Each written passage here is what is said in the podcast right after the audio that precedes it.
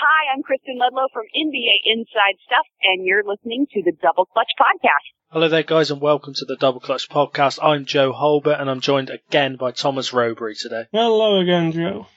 Right, so it's been a it's been a very interesting Christmas period. I've not actually watched many games. Um, I've kept up with it though, so we we will know what we're talking about. There's not really been a lot of news over Christmas, has there? Nothing's really happened. Yeah, not until this week. Yeah, not until this week, and that is, of course, it's a lovely transition, Thomas. That is where we're going to start. The Brooklyn Nets decided to. They made, for me, a good decision and a bad decision. The good decision was getting rid of Billy King because Well, they did. They didn't get rid of him. They reassigned him. I think it's a polite way of saying, you know, get out. Basically, Because he was probably earning a lot of money, I would imagine. Because he's quite in, isn't he? He knows a lot of people. yeah.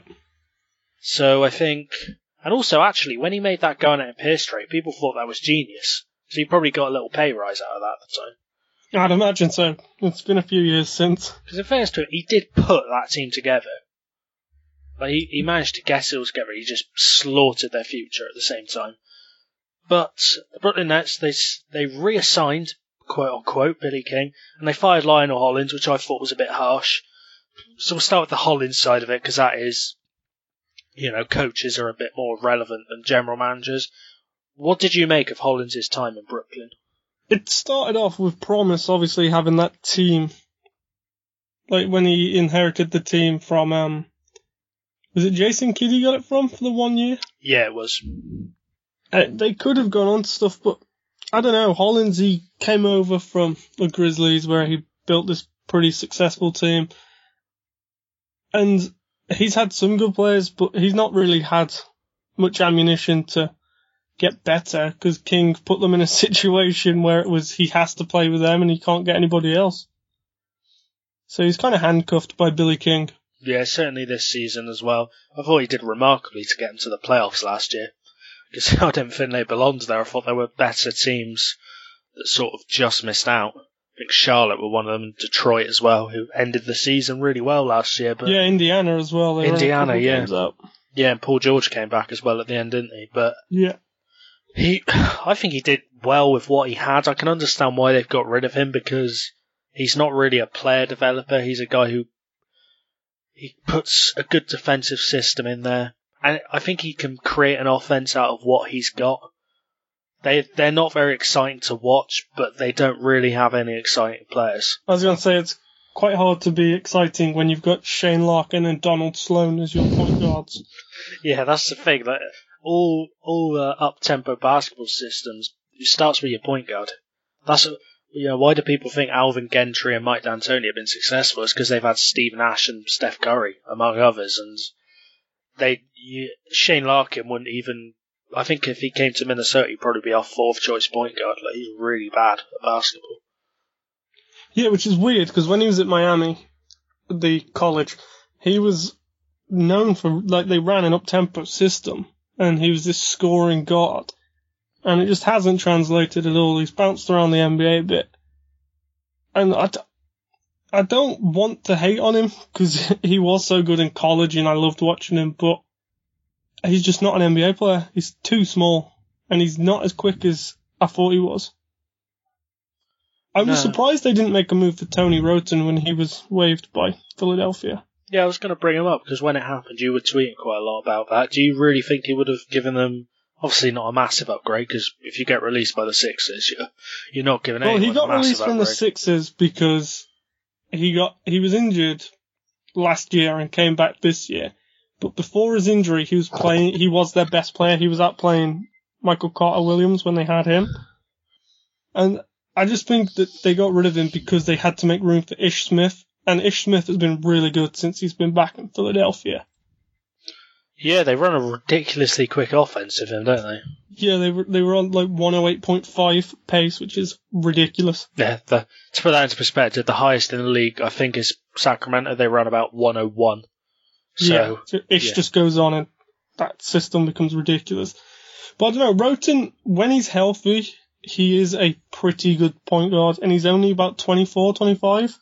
well, he's better than Donald Sloan, isn't he? But yeah, he's a lot better than Sloan. He's a lot better than Larkin. And that's what they're stuck with now. I don't know why you wouldn't make that move. I kind of felt sorry for um, Hollins because he nearly took the Minnesota job. And I'm kind of glad we avoided that now.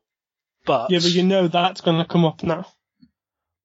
yeah, certainly. I think he's friends with our owner, but and actually, I, th- I think he lives in Minnesota.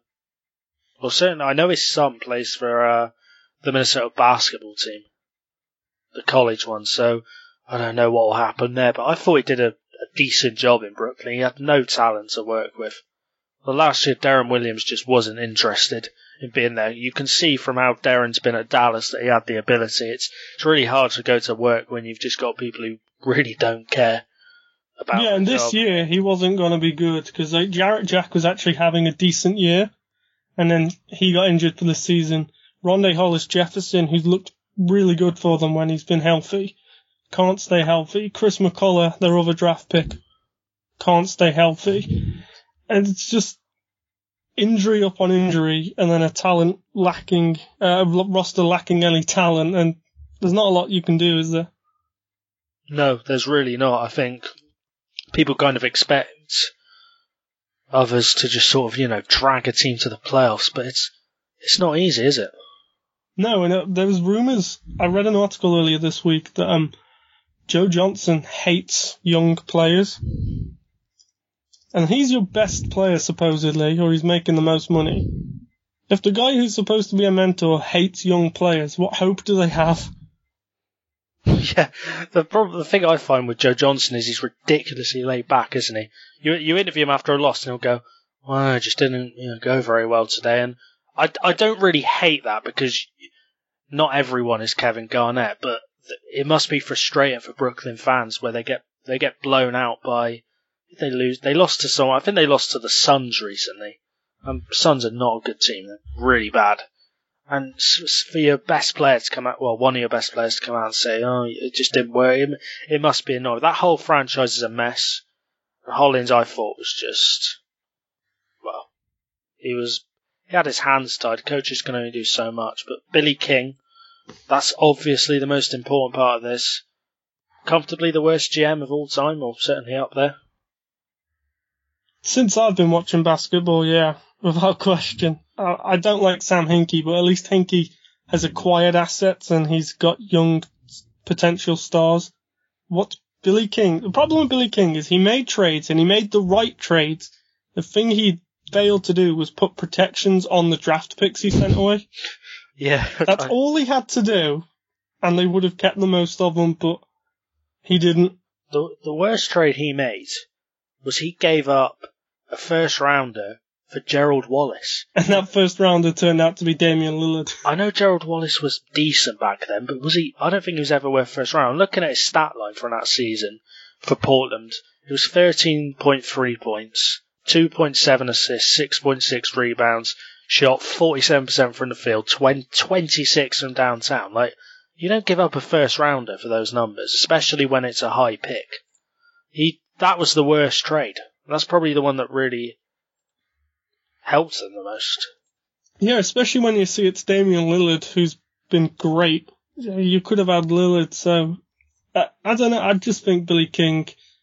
The the thing is, Billy King was allowed to make these trades by Prokhorov. Yes, The Prokhorov has to take some of the blame. I think he's a terrific owner. He loves his team. He's going to put as much money into them as possible, but he basically allowed King to do whatever he wanted without checking on him. Yeah, I think the reason he let him do that was because he did get Garnett and Pierce to Brooklyn for what everyone thought was a, you know, but everyone thought Boston got ripped off, and in hindsight, we know that's not the case. But the fact he managed to orchestrate that, I think Prokhorov went, yeah, I trust this guy. He's given me two first ballot Hall of Famers, so th- that might be some of it. But even then, obviously, we're looking back now and we write of a guy called Lewis Jones, who is a big Brooklyn Nets fan.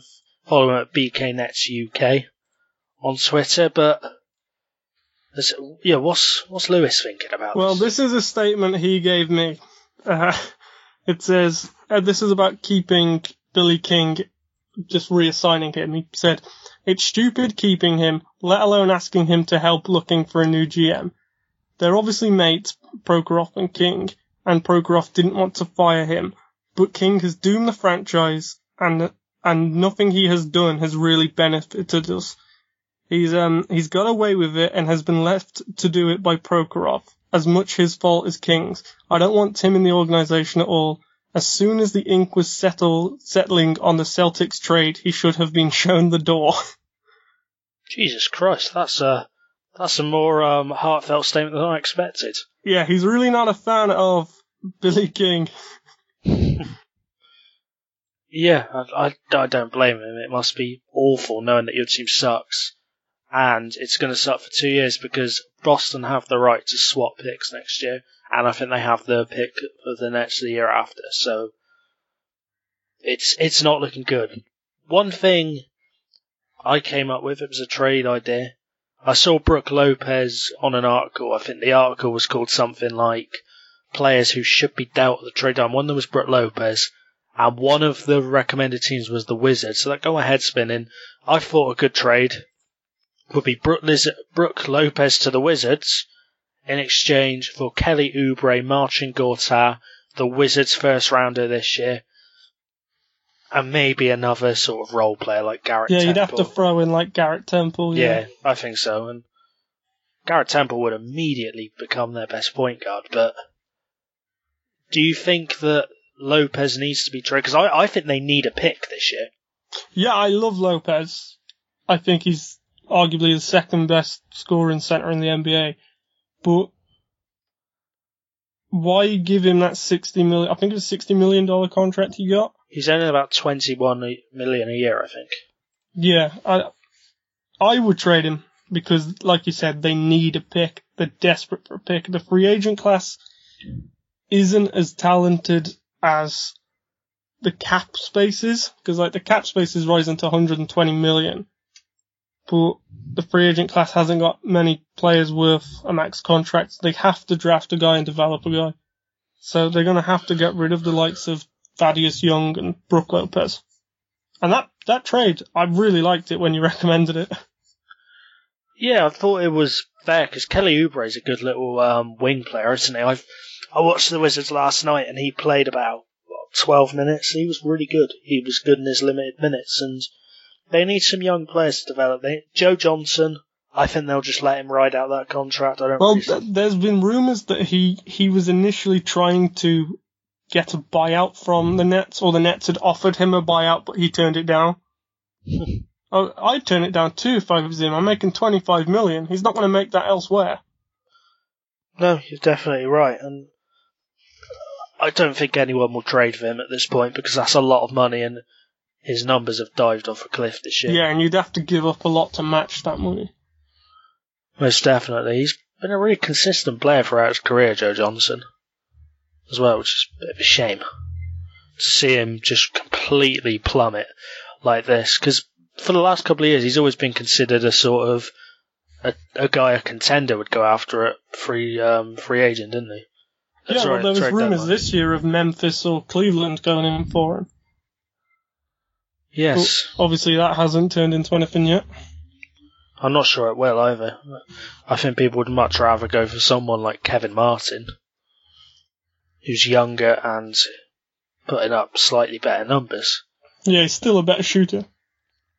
Definitely, but he's the worst defender I've ever seen. But anyway, Kevin Martin for another time. So, last thoughts on the Nets before we move on to the Wizards. What have they got to do? Not hire John Calipari for 10 years, 120 million. That would be the most stupid thing they could do. Because he was an awful coach in the 90s in the NBA. And he's got this legacy at Kentucky. And uh, I think anybody hiring him for that long is a fool because he's not worth that money. Because he wants to be a head coach and GM, and he shouldn't be. He wants a lot of control, doesn't he? Because that's what he has at, uh, at Kentucky. He does, but I think for me, if I was a Nets fan, I'd want it. Now is the chance to develop coaches just as much as it is to develop players. So go after a young coach such as Sam Cassell or Ime Udoka and develop them. There's been a lot of rumours that um, CSKA Moscow, I think, their GM Andre Vatutin might be going over. He builds winning teams, doesn't he? Yeah, he does. He's won a lot. But they can't. If I was them, why go through the same coaches and GMs that every other team has gone through? Yeah. Now's the time to be different, try think- something. I think the coaching carousel's kind of dead, isn't it? Really, you because a few years ago, a couple of names I'll throw about. You probably, you know, Nate McMillan was coaching. He's not got another job.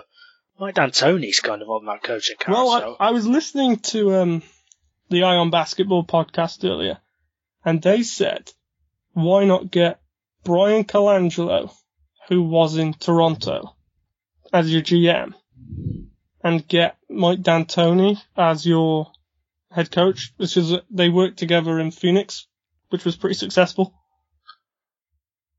Which I think, I mean, that could work. They, they're a tandem that knows each other well, and D'Antoni can recruit.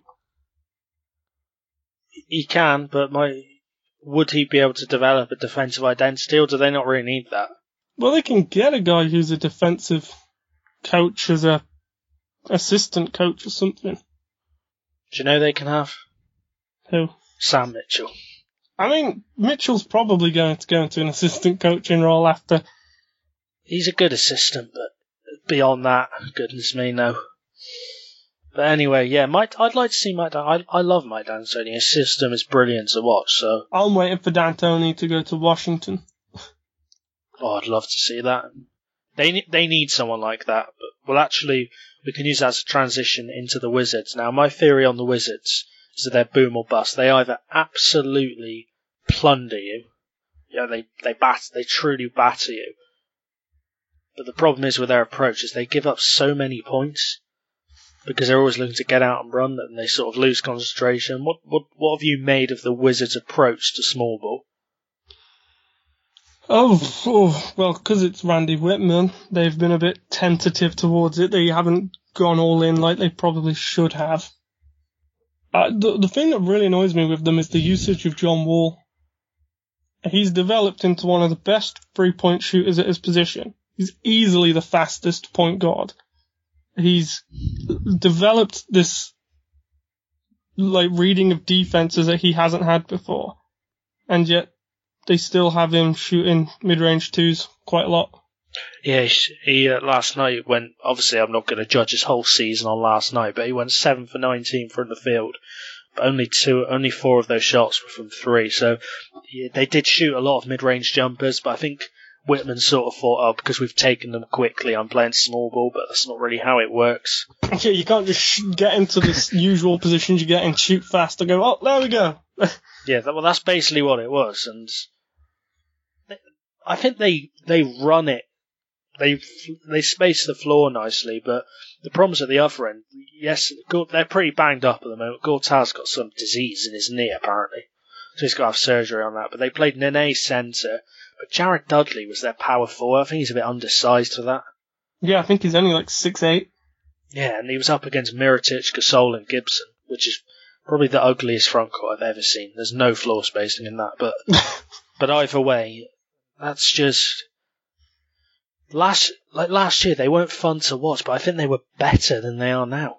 They we all had a go at Wittman all season, but they did they did grind out wins, and they turned it on at the right time. The playoffs now they they they're not even making the playoffs at this rate. No, which is annoying because I think I had them like third or fourth. It, what's been disappointing is Otto Porter stepped up big time in the playoffs. He looked like he was going to be an emerging player this year, and he's just regressed back into average Otto Porter. He can he's better at defending this year, but offensively he's just the same, just pretty average which is annoying. And Bradley Beal's been injured, like on and off. He's supposed to be a guy who could potentially get a max. He needs to stay healthy. Most definitely, they've got some. They they really did invest in the shooters, didn't they, this summer? You know, Gary Neal, Kelly Oubre, Alan Anderson. Al Anderson, yep. Jared Dudley as well, good one of the better three point shooters in the league, but they've sort of moved away from the defensive identity. I think they're going in the right direction, but remember they need to play Bradley Beal as well this summer, as you just said, and it's it's a big one. It really is. It's going to be very interesting to see what happens. Well, I think they've got to pay Beal because in Beal and Wall they have easily the Eastern Conference best backcourt. Yeah, I would agree with that. Uh, I mean, the second best is Toronto, and I think they're way ahead of Toronto just because of how good John Wall is. Yes, I'd definitely go with that. Um, uh, but the, the thing I've really just baffled me this year watching Washington is, what I know they want to play small, but can they? He doesn't do it as much anymore. But Kris Humphries and Drew Gooden shooting threes, it is ugly. Yeah, they need a proper stretch four. They've They got do. they've We've got Ryan. Anderson, and yet they keep tr- just trying to get Humphries and Gooden shoot threes, and it just doesn't work. No, I can understand the thinking because they're both good mid-range shooters, but you, so you sometimes you just don't have that range about you. And Anderson is on the trade block supposedly, so he's he's an option for them, I guess. I don't really know what they'd give up because they wouldn't give up Wall or Beal or Porter. I don't think so. They'd have to definitely think about a deal for that. But either way, it's just been a pretty disappointing season for the Wizards, and Gortat's injury does not help because he's, for me, one of the more underrated players in the whole NBA. He really is. He was good for Phoenix, and then got traded, and he's been solid for Washington, and he just doesn't get any love, does he? No, he really doesn't. It's a big shame, to be honest, but I'm sure he doesn't care. He's a nutter. He's a big, he's a big guy. I'm sure he can sleep at night with all that money, but Wizards go out. I like hot takes on this podcast. Will they make the playoffs? Um, I hope so, but I don't think so. No, I- I'm just going to look at it now, the conference standings, because it's it's starting to heat up, and well, you you've got to think the current top five will all make it: Cleveland, Toronto, Chicago, Atlanta, Miami. I, are we going to rule any of them out, or are we both kind of in agreement there? No, yeah, I'd put all of them. And then for the, I think Milwaukee are out of the race. So Milwaukee, Brooklyn, and Philly. I don't think they got any chance. Milwaukee, for me, as me and Matt kind of discussed last week, they've the Brandon Knight trade is one of the worst in history. I'm I'm not even exaggerating with that. That Yeah, there's a reason I picked Milwaukee dropping out of the playoffs and nobody else did. I had them getting 48 wins. That's out of the window. yeah. Goodness me. yeah, that prediction is gone.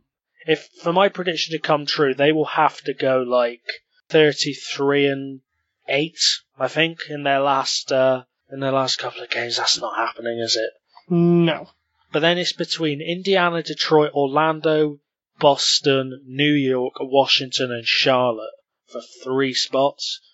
I'm going to probably throw Detroit to get one of them just because they're really good at defense, and that's Out of the ones left, I'd put Detroit, Indiana, and I'm keeping my Knicks in the eighth spot.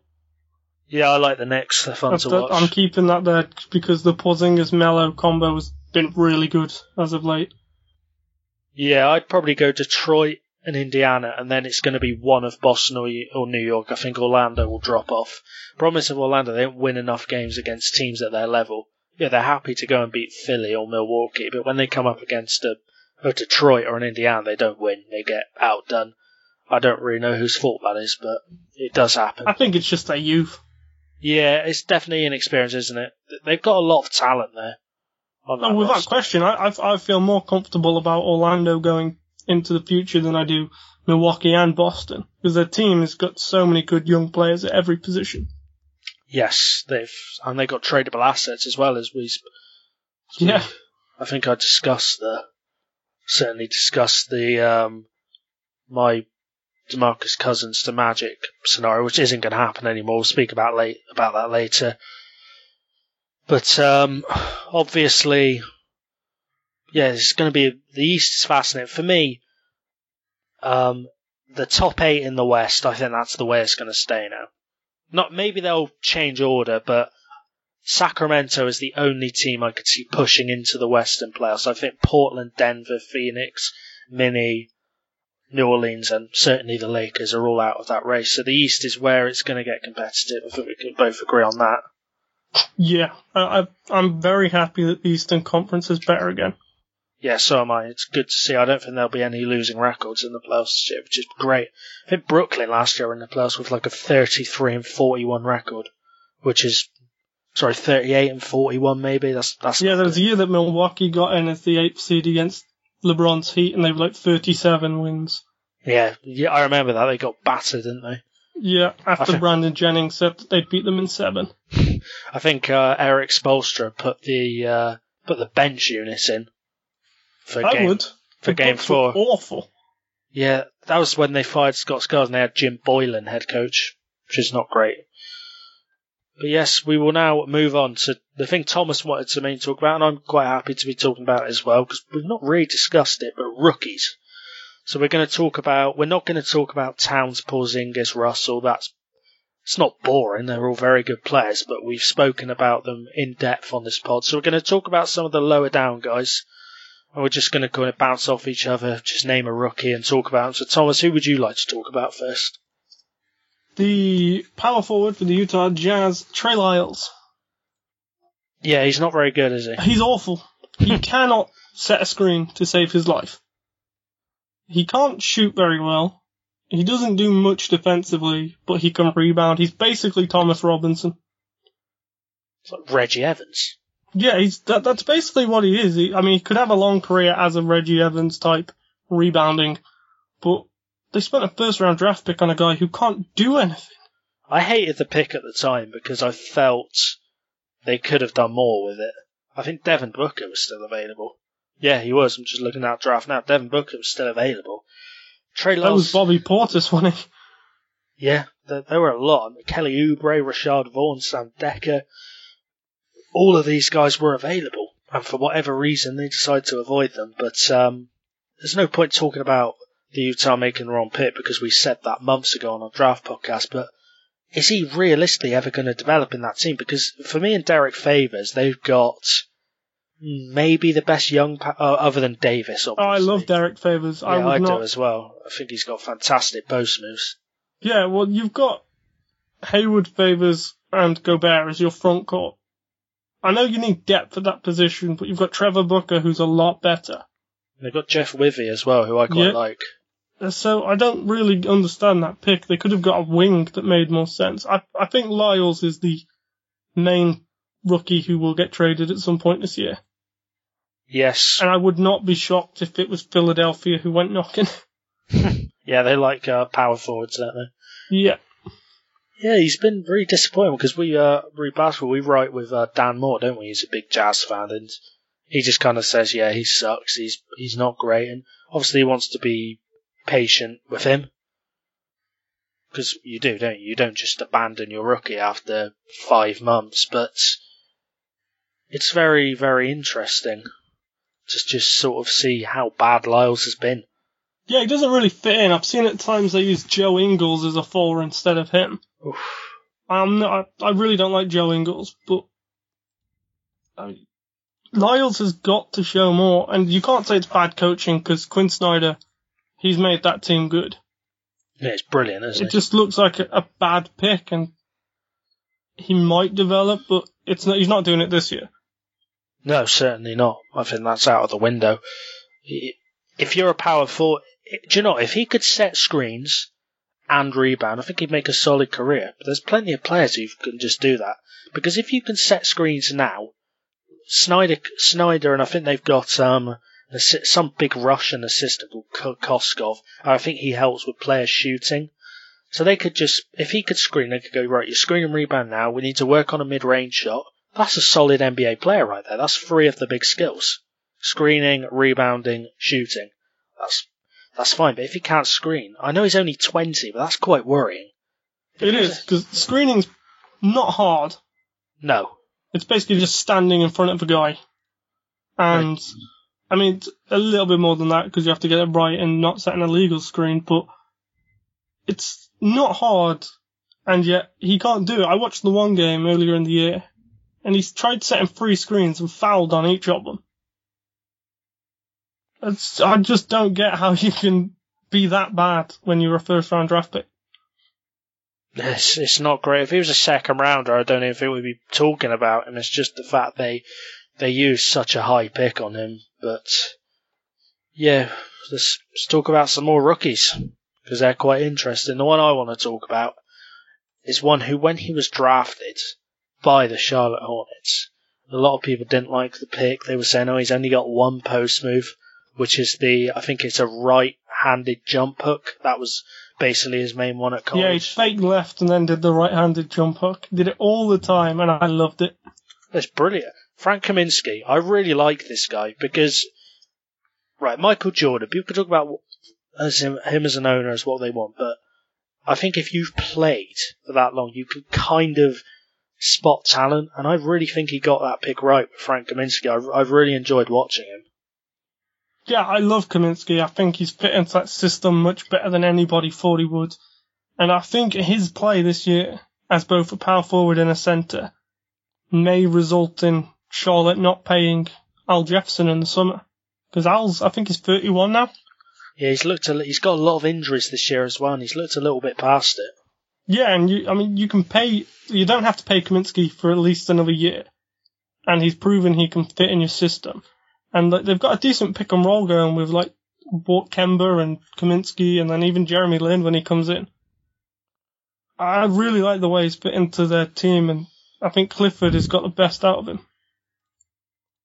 Yeah, Clifford's a really good coach, isn't he? He's a really good coach. Yeah, they're 17 and 20. Kind of feel sorry for him because he's done a fantastic job there.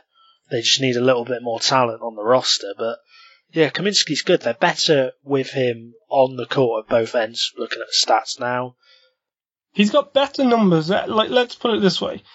People were freaking out because Charlotte supposedly turned down a hold from Boston to Boston could get Justice Winslow. He's got better numbers than Winslow in nearly every category. Yeah, and he's certainly got a better jump shot than Winslow. Yeah, I mean Winslow, I think he's a better defender. Well, that's expected, but in basically every other category, Kaminsky's better. But yeah, there's there's definitely an element of that, isn't there? That just sort of, I remember we saw that. Was it four first rounders? Yeah, it was so, something like that for the next couple of years. But you look at who Boston used those first rounders on: R.J. Hunter and Terry Rozier. They've not done anything. Yeah, that's true. You're not going I think people just go, oh, first rounders, but. I don't think they've even played many minutes between them. No, but are they ever going to? Because Boston are a team that's got a lot of cap room. It's, it's Danny Ainge. He's, he's tr- drafted them so he can trade them. Yeah, I think That's so. essentially all he's done. But I think uh, sh- you're going to get, on average, you're going to get a better guy at ninth pick than you are down at 16 or 28. Boston are a good team, so they're never really going to get many lottery picks. And Kaminsky, that for me looks like the right move at the moment. Yeah, it does for me. And they can. People will say, well, they could have had several draft picks, but draft picks, even ones in the future, are going on guys who are unproven. So why not take the risk now rather than taking the risk later? Which I is how I see it. Yeah, that's. I think they got that. I think Rich Cho had a good off season.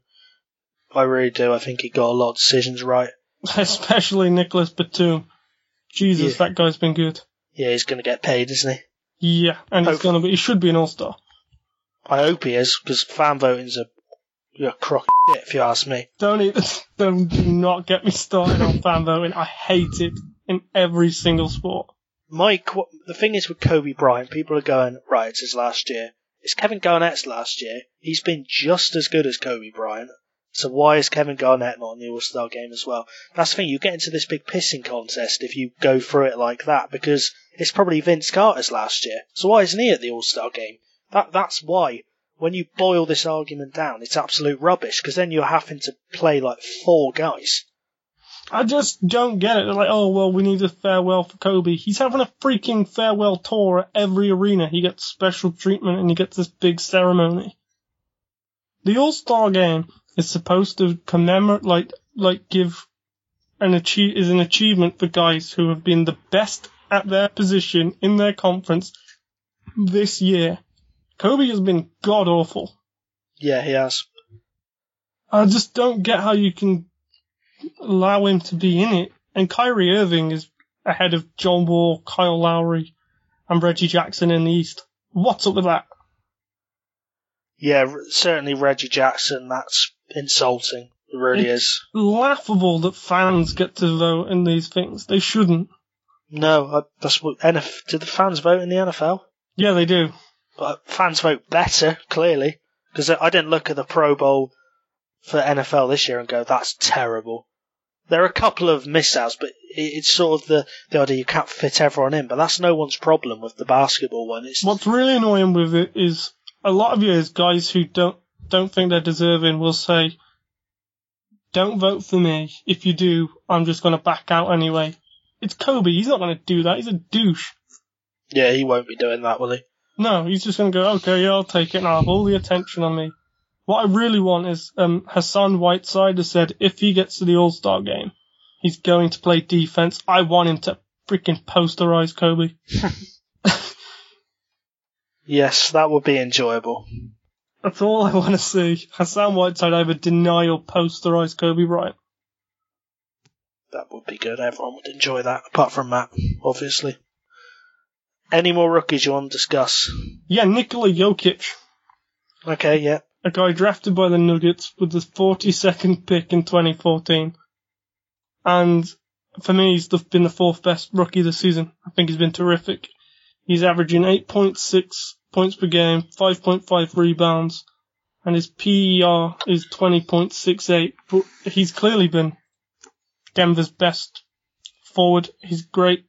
He plays as a center and a power forward, but he's shown versatility. He's great in a pick and roll.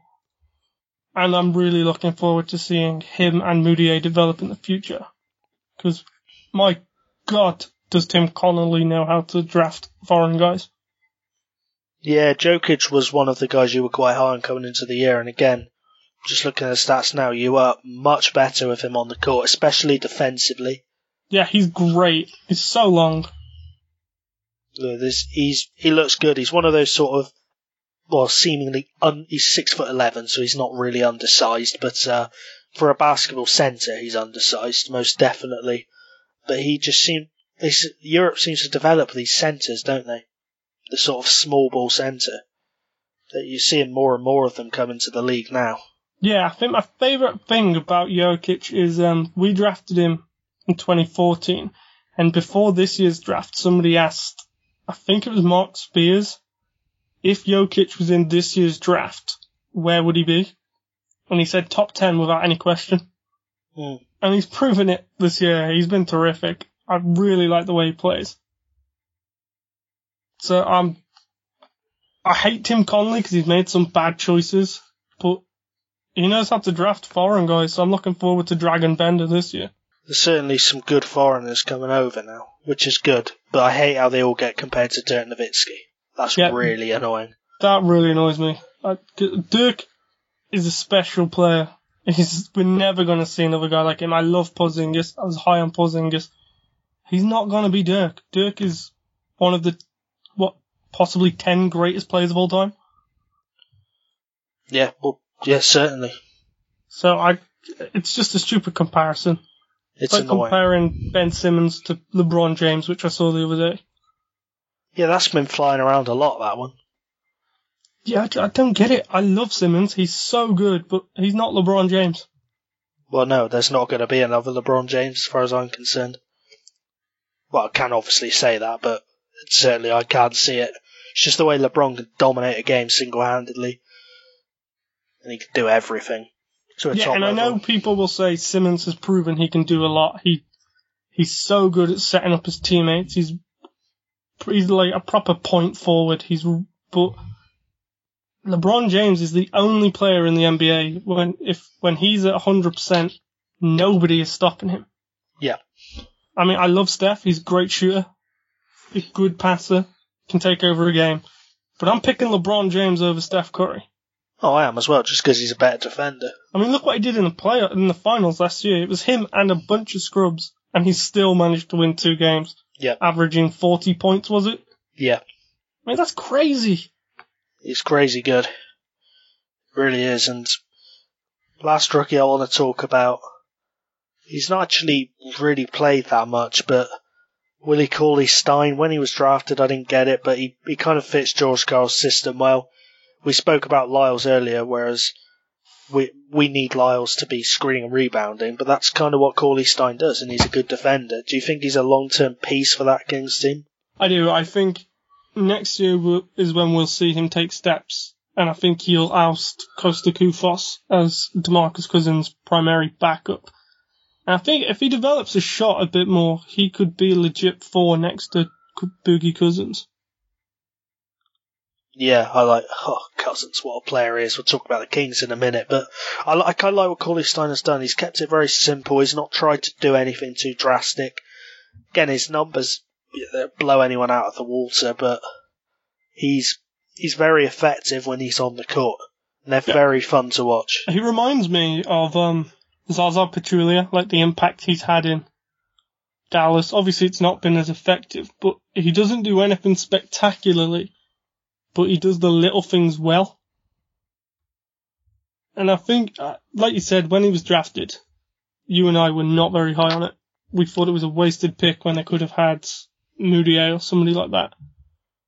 But he's looking like a decent draft pick. Still bent a bit too high for me, but he, he looks like a decent player for them. Yeah, looks like Vladdy got that one right. He got a few things right, didn't he? Rondo. I mean, Rondo's a dick off the court, but he's been playing some of the best basketball of his career this year. He's brilliant, hasn't he? He's really suits George Karl's system. Yeah, he's getting paid. I, I, I know he had that gay slur, which is unforgivable, but you've got to pay him on what he does on the court, and this season he's proven he might be a max player again. And I think you were right on the last pod when you said it was um more down to his system, George Karl's system, than it is Rondo. hmm But uh, I, I think Sacramento hit a winner with that one.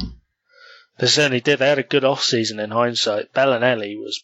I watched him against Dallas. He was superb. He hit a couple of really clutch threes. They should have won that game. They just they kingsed it at the end. They just got really unlucky. That's a that's a term I've not used before, but I think I'm going to use it. They kingsed it.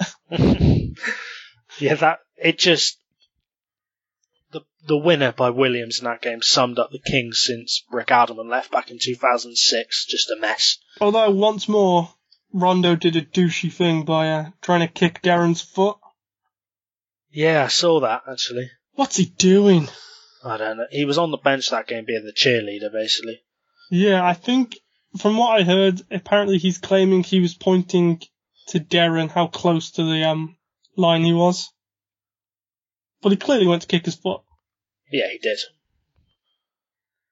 But we can actually use that to, as a way to transition into the Kings. They're only one and a half games off the playoffs at this point.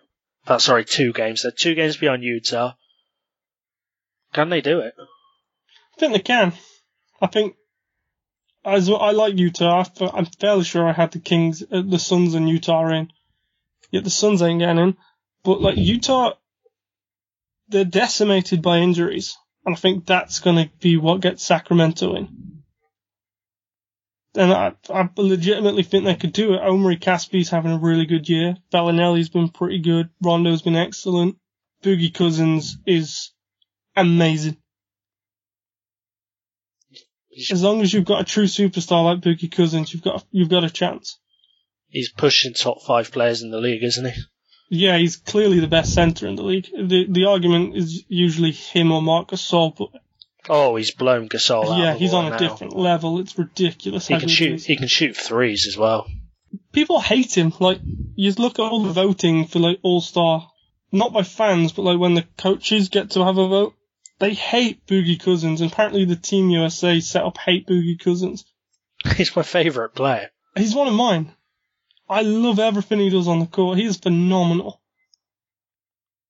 I, I really hope he gets it. he really cares. Like for a guy who just seems to have this well, slightly negative attitude, he, he genuinely does care about the Kings. Like he, he doesn't have to be there right now. He signed a big extension. He didn't have to do that. No, and he could have made a. I mean, he could have made a bigger deal out of the George Karl thing than he did. And I know he apparently he was devastated when Michael Malone was fired, but he's been incredible. He's, I believe he's currently averaging a career high 25.6 points. He's killing people. I really like watching him play. he takes games by the scruff of the neck as well. He's happy to put the team on his back and make mistakes and learn from them. He's only 25. Like, they could have him for another eight years. And whenever he's there, you're in with a chance. Well, you I got a choice. You've got to pay John Calipari 10 years, 120 million, or Boogie Cousins. Who you playing?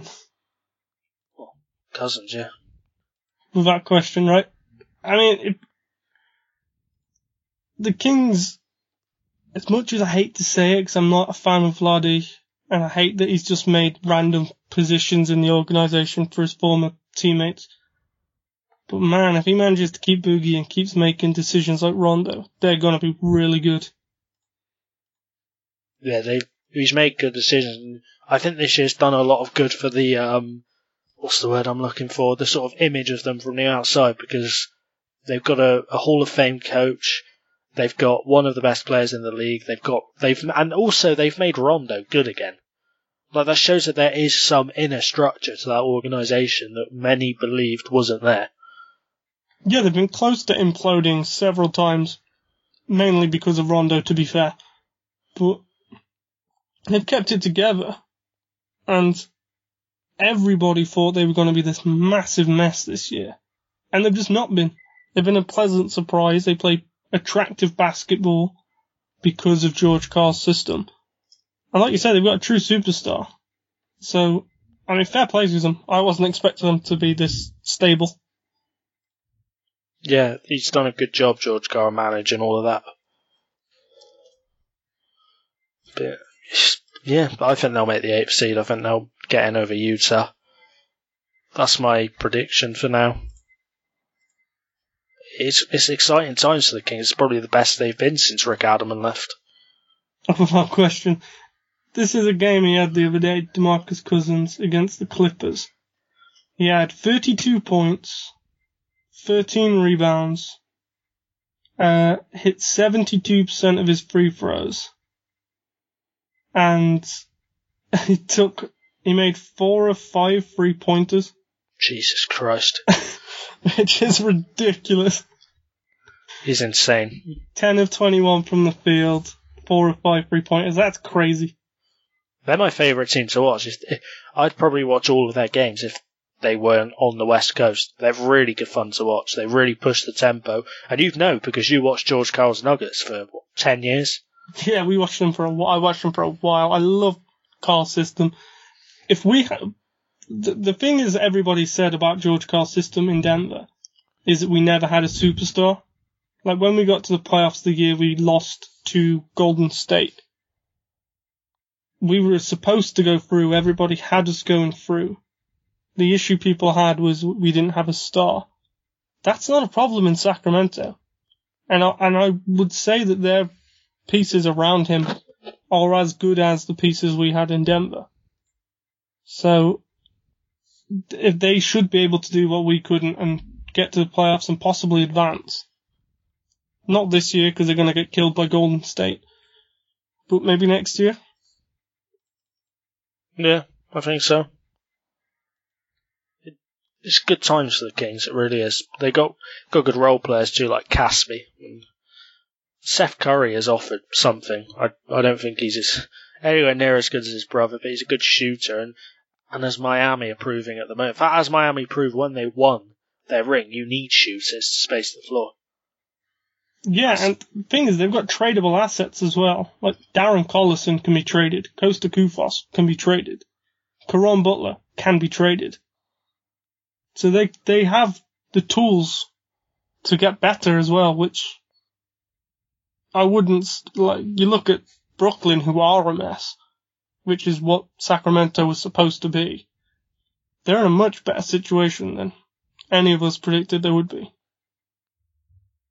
So uh, they could be getting into the early 2000 years with C Webb.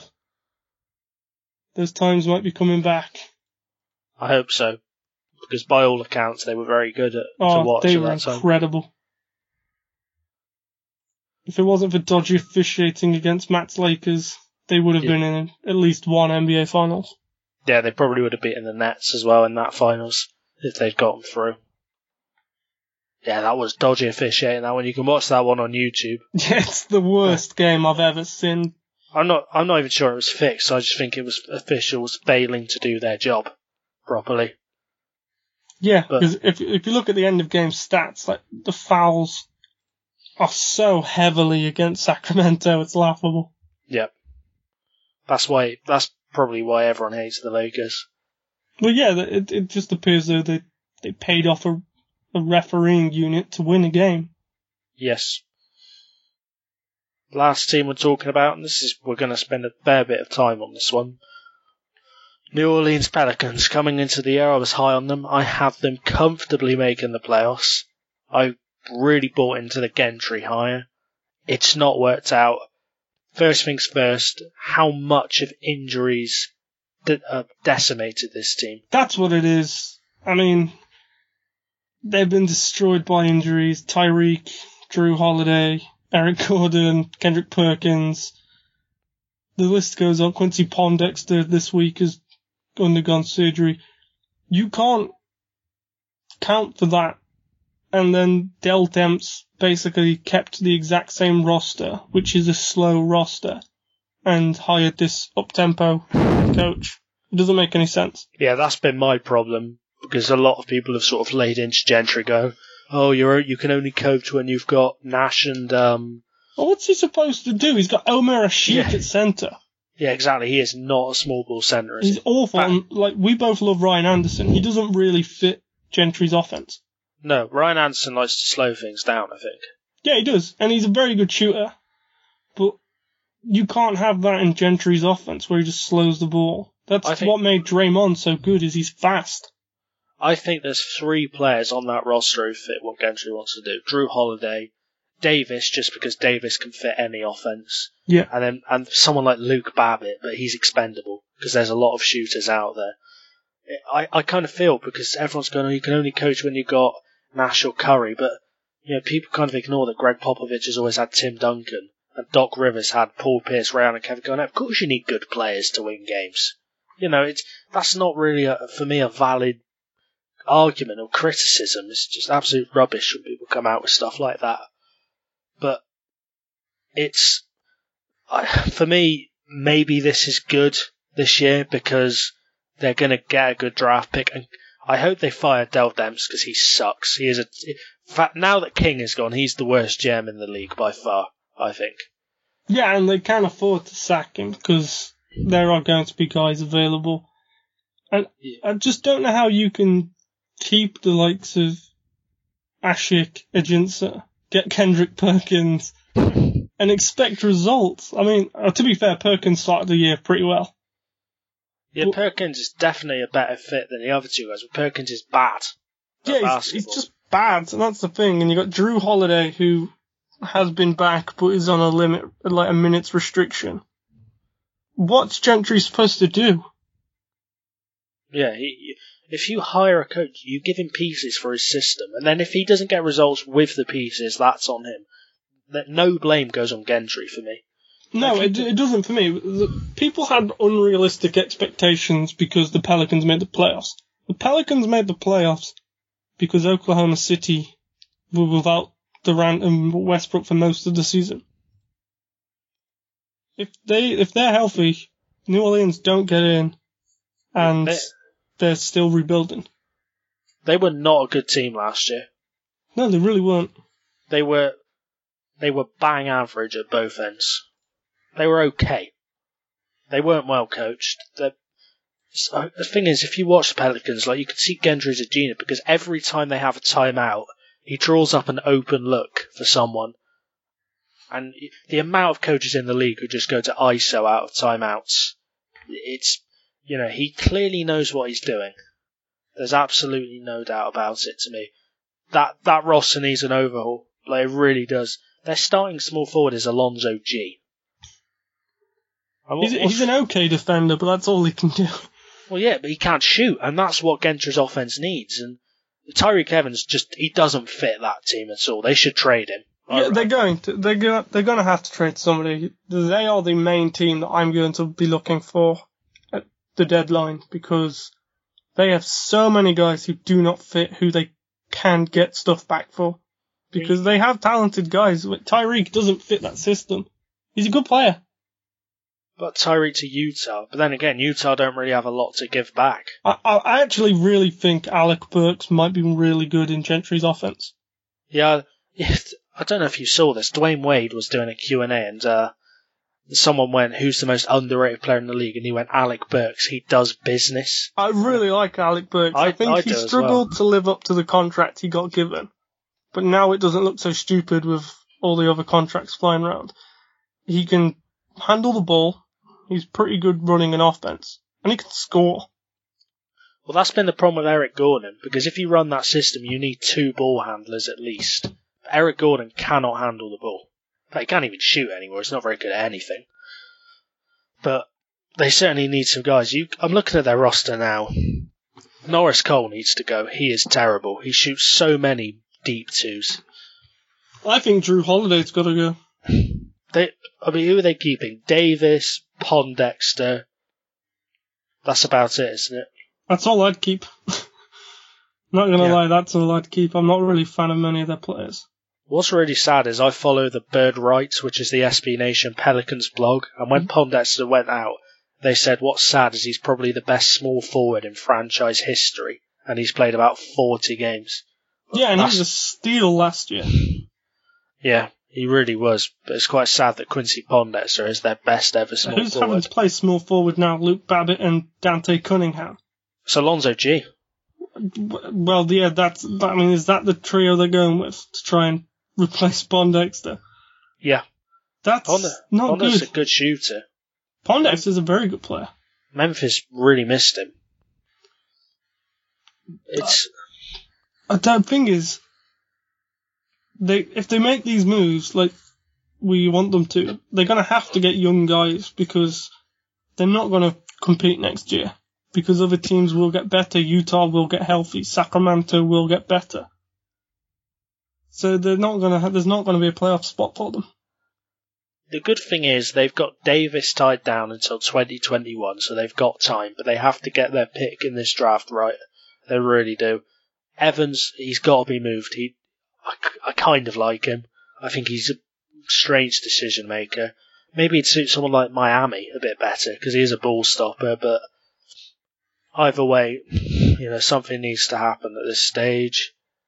So, yeah, it's it's dark times at the moment for New Orleans sports because the Saints suck as well. Yeah. At least they got Sean Payton. Well, that that's the weird thing. The Saints and the Pelicans both have really good coaches, and Yeah. yet their rosters are so bad. Yeah, the, that Mickey Loomis, who is the Saints GM, he's also involved with the Pelicans, so maybe he's the problem. Oh yeah, it's because the Benson family own them, don't they? Yeah, well, I've been to the stadiums; they're right next to each other. It's, kind of weird, actually. I just I think the beauty they have is when it comes to free agency, they have the pitch of you are going to play with Anthony Davis, Yes, and that's a, that could get a lot of guys there. I A, a guy I really want to see go there. I hope they make the cap room to get him. I'd love to see them max out Mike Conley. Oh yeah, Mike Put him with Anthony good. Davis, Mike Gaze. That would be incredible. Put him in Alvin Gentry's offense. I, th- uh, that's the one big move I want to see. If Conley leaves Memphis, I'd love to see him in New Orleans. I just want to see Conley leave Memphis and go to a team where he actually, Any need to get team where he can be unleashed, yeah, where he's not Zach Randolph and Marc Gasol's third string. yeah. I kind of feel for him in the situation he's in right now. I do too. I there's plenty of guys who could fit in their fit in Gentry's system. I mean, Harrison Barnes is a free agent. Yes, That's a logical Yeah, choice. That's a good pickup because he's played in his system before at Golden State. Yeah, Mo Speights is tradable. He's not a great player, but he knows the system. He could step in as a centre for them. That that's the issue that you're gonna have with Gentry. Is everybody's going to assume that Golden State free agents are going to go there. Well, they might do. They all loved him there. Oh yeah, it, it makes sense. I mean, I, if they want a point guard who can run the system, Shaun Livingston can do it. Yep, he could. I think you're going to see that. They're not going to go after like Klay Thompson at any point. Oh no, it's not like going to be one that. It's going to be yeah, it's going to be little role players, isn't it? Because when Jacque Vaughn was at the Magic, he went after Spurs bench players. Yeah, it makes sense. They, they've got. They'll be fine next year. I know that's really looking into the future, but you know, if you look at mock drafts, that's it's very early to look at mock drafts, but I still do it. You know, there, there's some good guards in this draft, isn't there? Yeah, love Kris Dunn from Providence. I think they'll go for a guard. I really do. I think they'll they'll look and get in a point guard who who can run that offense for the future. The ideal one, I'd like to see them end up with Brandon Ingram. Yeah, just, they just need a guy who can shoot the free, which obviously is big in Gentry's offense, and a guy who's not afraid to handle the ball. But they need a guy who like Steph Curry, is happy to give up the big shot because Steph is great at dishing out to Klay, taking the double team and moving it. I think that's a guy, that's what Ingram can do. Yeah, they they need something. They don't just need a dropper. They need a um. They what am I trying to say? They need a good draft pick and a good free agency. Yeah, I think their draft will obviously influence what they do in free agency, but if I was them, I'd see if I could make a trade for Mike Conley during the season. I mean, Memphis need pieces. If you were to give up Jrue Holiday and Tyreke Evans, that might work. Because they need scorers in Memphis, and Tyreke can score in the right system, and Jrue Holiday can handle the ball. Most definitely. It's it's going to be a very interesting time. The first thing they've got to do is get rid of Dell Demps because he's just not very good. Yeah. He's bad, but that's the end of the podcast. We hope you've enjoyed it. We've covered a lot. There should be one more coming out this weekend as well. I don't know who will be on that, but we'll, we will see. Uh, if you have any questions, we always answer them. We didn't have any questions for this one, but we will always answer them. Yeah, just send them in to Double Clutch NBA UK and we will do our best to get them. If you want us to discuss any teams, just message. We will. You know, we we don't really care if we've already done it. If someone asks us, we will do it again. It's goodbye from me and goodbye from Tom. Can't they send somebody else out here? Sorry, coach, it's you and me. LaMarcus Aldridge is one for six. Tim Duncan two for six. You have to establish. You got to tell me that stuff. I already know that. Okay. What's the question? How do you get him to be more involved in the fourth quarter? I'll ask him nicely to shoot the ball better. How's that? What the hell you want me to do? I don't know. Jonathan Simmons. Players playing. You shoot, it goes in or it doesn't. What's the second question? Jonathan Simmons. For us that don't know much about him, what do you hope to get out of him when we see him in the fourth quarter? I want him to play well. How's that? Will we see him? Yeah, it's been nice talking to you. All right, thanks a lot. Back to you, Marv. Craig, a very patient and respectful man.